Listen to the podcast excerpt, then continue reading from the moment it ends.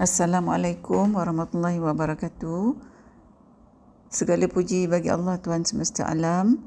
Selawat dan salam buat junjungan besar Nabi Muhammad sallallahu alaihi wasallam, para ahli keluarga baginda sallallahu alaihi wasallam dan para sahabat sekaliannya. Para pendengar, pada kali ini kita akan mentadabburkan hakikat kenapa kita nak masuk syurga.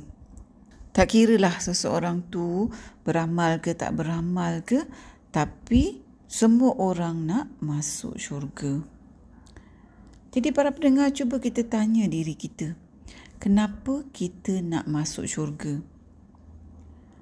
Sudah tentulah jawapannya siapa nak masuk neraka kan? Semua orang nak masuk syurga.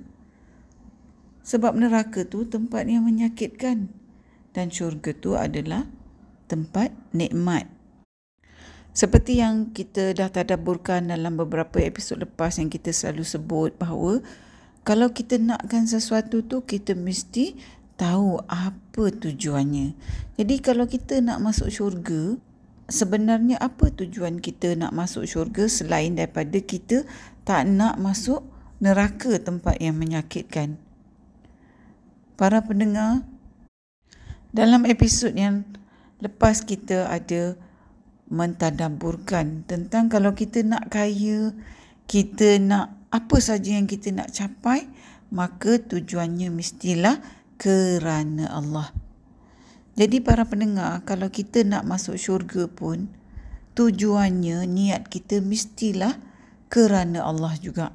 Tapi berapa banyak kali dalam hidup kita dengar orang kata saya nak masuk syurga kerana Allah yang kita dengar ialah saya nak masuk syurga je. Habis kat situ. Jadi para pendengar, tujuan kita nak masuk syurga ni pun kita kena murnikan supaya tujuannya adalah kerana Allah. Apakah maksudnya kita nak masuk syurga ni kerana Allah? Diriwayatkan dalam hadis bahawa nanti dalam syurga orang-orang yang masuk dalam syurga ni mereka dapat melihat Allah. Siapa yang masuk syurga maknanya mereka dapat bersama dengan Allah.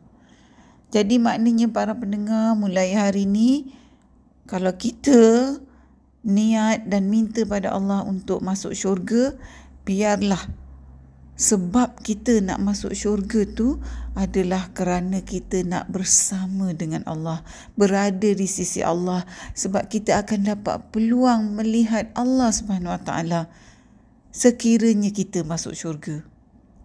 Jadi kalau kita betulkan niat kita nak masuk syurga, niat masuk syurga tu dah memang niat yang cantik, permohonan yang baik. Cuma kita kena murnikan tujuan kita nak masuk syurga ni biarlah kerana kita nak berada di sisi Allah. Para pendengar yang dihormati, setakat ini dahulu perkongsian kita buat kali ini.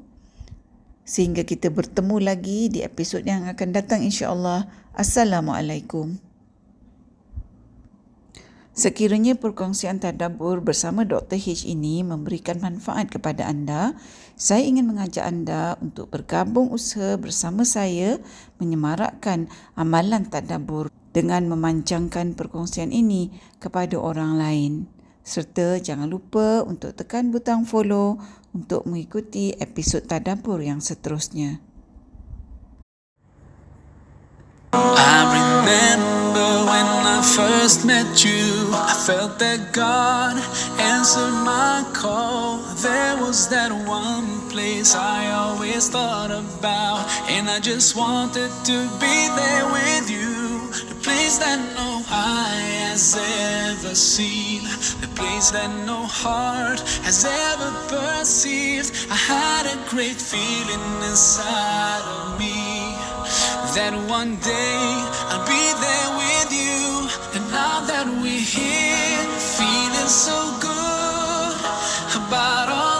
things that we went through, knowing that God is pleased with us too. It's not a dream, this is so true.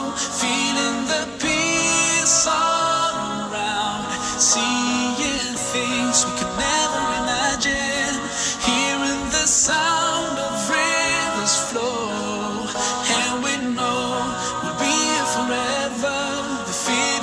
is indescribable,